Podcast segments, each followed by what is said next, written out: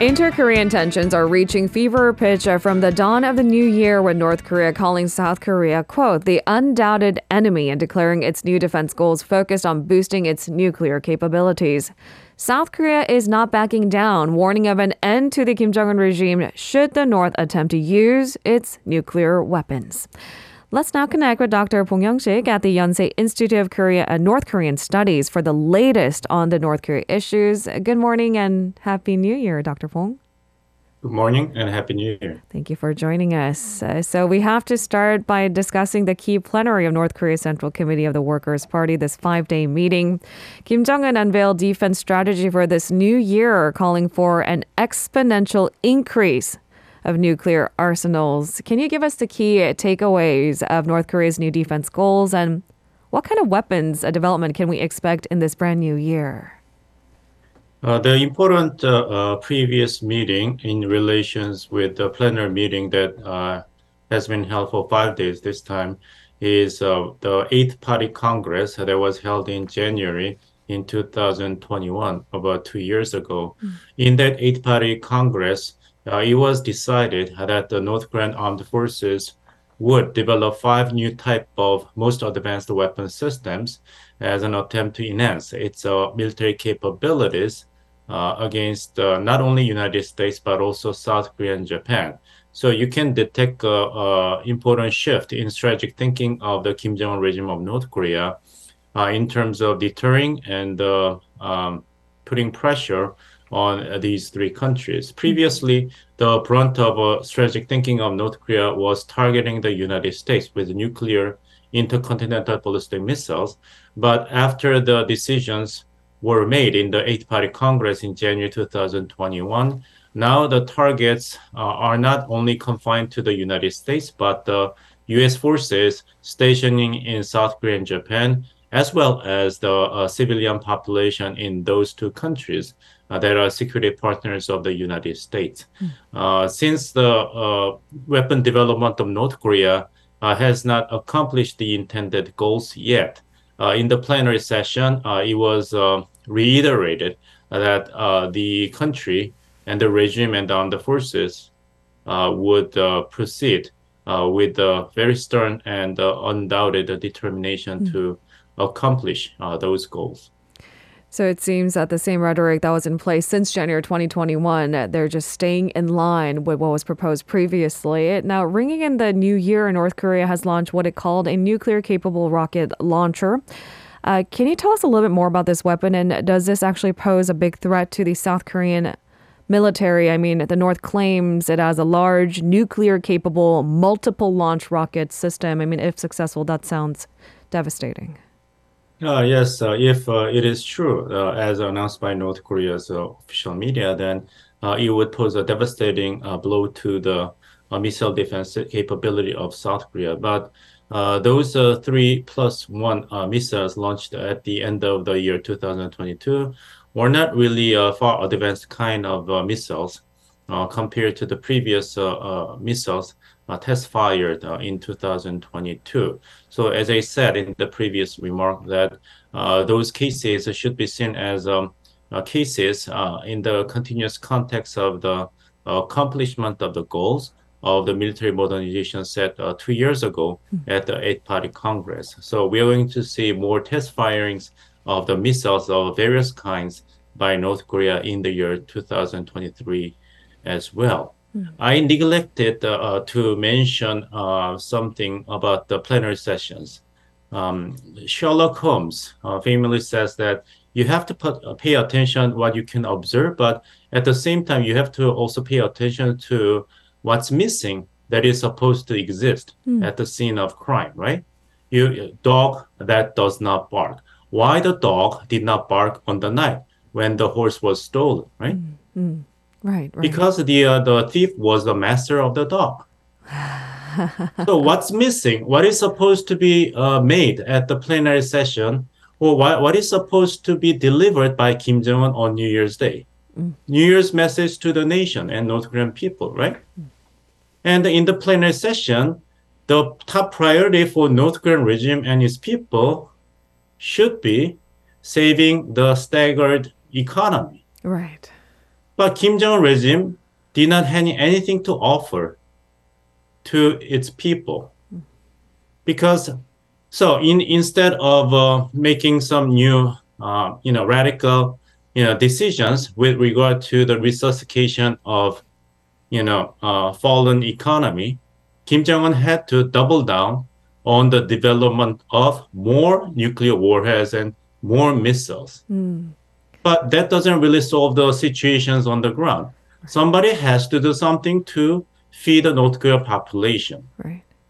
but since the Kim Jong Un regime does not have the capability to engage in long-term economic growth of North Korea and enhance the living conditions of North Korean people, Chairman Kim Jong Un instead chose to double down on more nuclear warheads. But you know, North Korea may produce more nuclear weapons as ordered by Kim Jong Un, but that's not that doesn't really solve the problem. It only worsened the situation on the ground because if North Korean regime is going to pour more resources and money in the development of nuclear weapons, then it is left with no money to help national economy. Mm. It's a famous uh, Richard Samuelson's uh, argument of the trade-off between guns and butters in Economy 101, which I hate to my guts. right?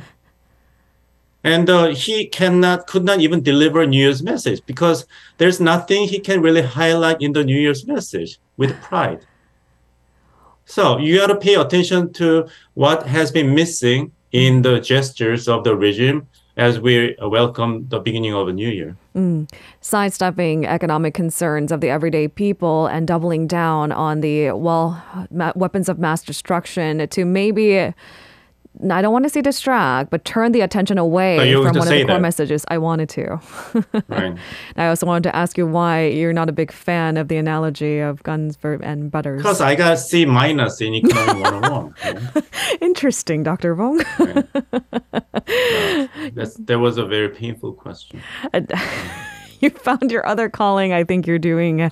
I think so. I mean, my professor kindly told me Mm. uh, that, uh, uh, gentlemen, your talents must be lie elsewhere. that didn't help.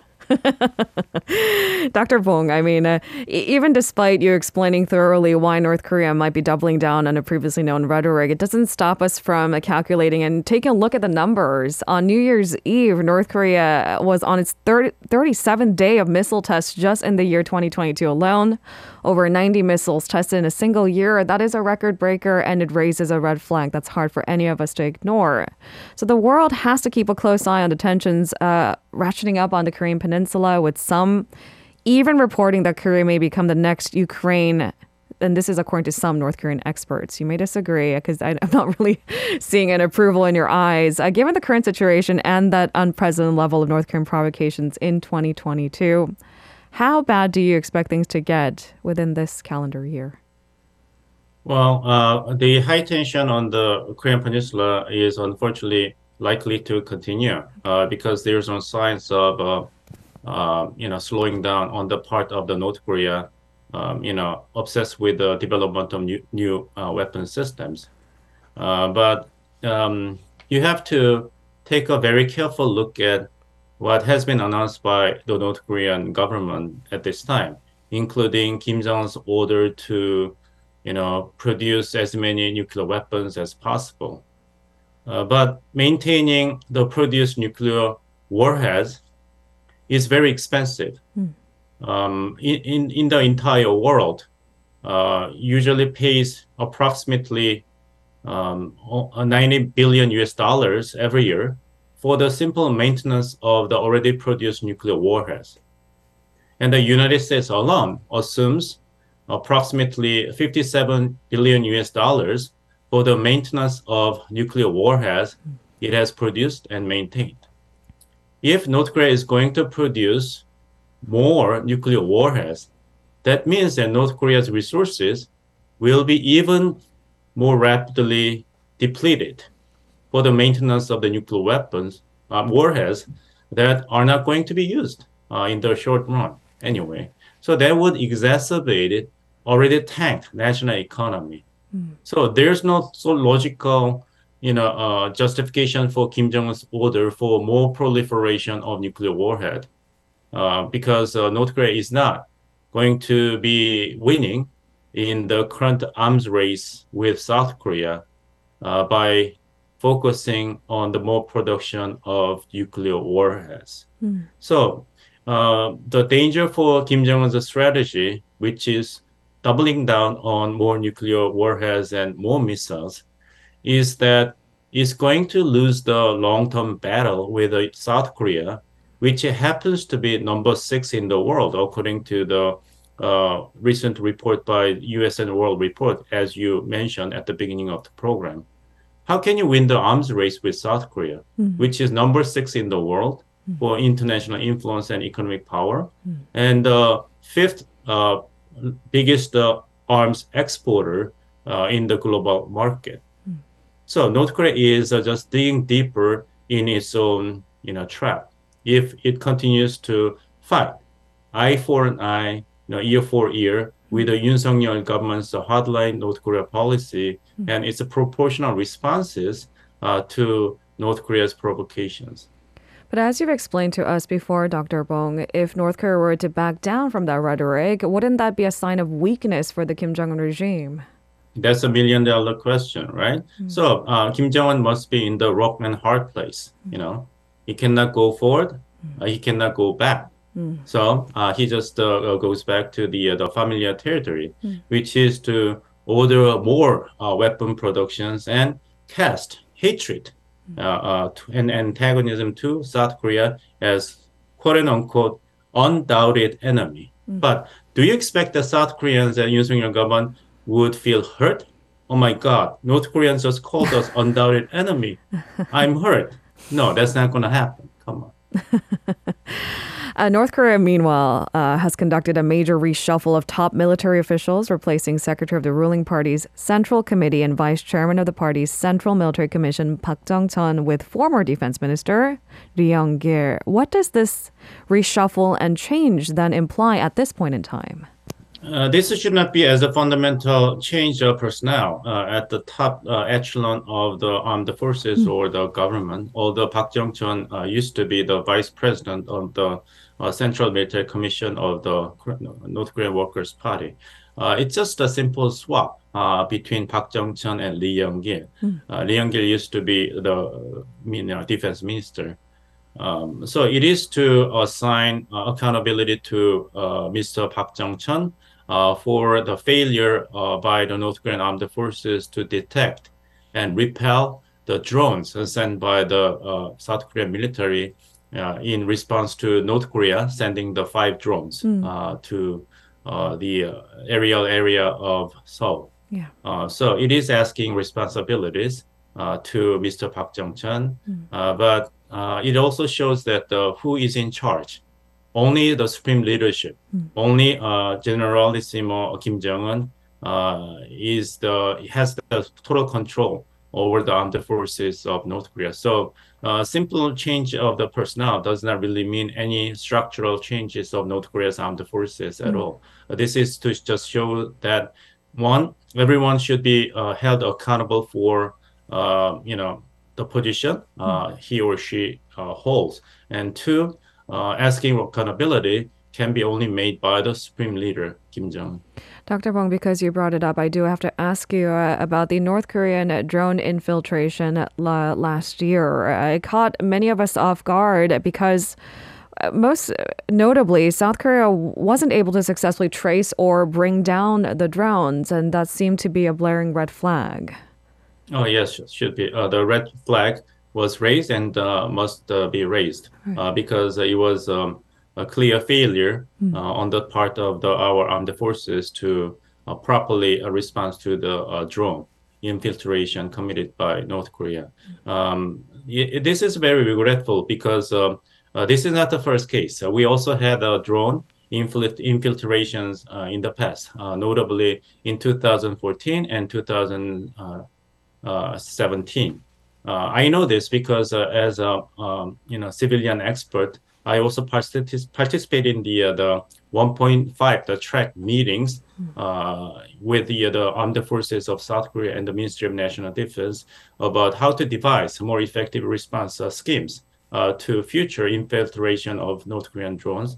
But uh, it seems like the uh, armed forces of South Korea has not really uh, uh, come up with a reliable and systematic schemes to actually deal with the drone infiltration this time. Mm. What what is necessary for the armed forces of South Korea is to imagine better because the uh, you know the light uh, aircraft pilot uh, said that the reason why uh, he was so reluctant to shoot down the drone is that uh, such an action may cause devastating uh, damages to the civilian populations, right? Hmm. In the cosmopolitan area, hmm. highly populated. But that consideration should have been, must, must have been already incorporated with the standing you know, response systems. Hmm of South Korea's air forces in the first place. Mm. So what the defense uh, ministry of South Korea needs is to further collaboration with the civilian experts on drone technology uh, to get the more sophisticated uh, you know scenarios uh, that would also include a lot of uh, highly unlikely but possible types of infiltration that might be committed by North Korea in the future.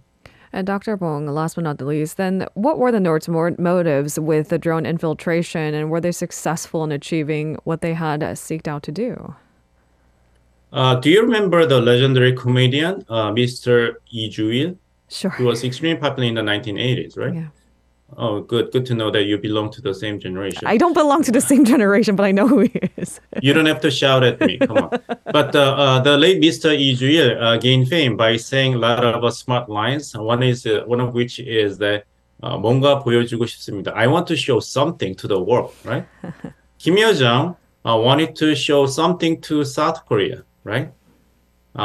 in the aftermath of the uh, severe criticisms by uh, South Korean military experts, including myself, about the uh, lamentable poor quality of the satellite photo images that uh, North Korean newspaper proudly uh, casted. Mm. So Kim Yo Jong already uh, gave us a warning that um, Kim Jong Un and Kim Yo Jong would throw something mm. in retaliation to this uncalled, you know, criticism uh, for the satellite launch and the photographs uh, of North Korea. So they sent the drones to mm. you know wreak havoc. Mm. They want to show something, and this is it came with a forewarning. Mm-hmm. Thank you very much, Dr. Bong. Uh, I apologize for losing my cool for a second. oh, no, no, no, not at all. No. I will see you next uh, in a few weeks. Thank you very much, Dr. Bong. Happy New Year. Again. Happy New Year to you. If you're listening to our program using the podcast service, just a reminder that we do go live Monday through Friday, 7 a.m. Korea Standard Time. So tune in and help us make the show more informative by giving us your input. See you bright and early on Good Morning Seoul.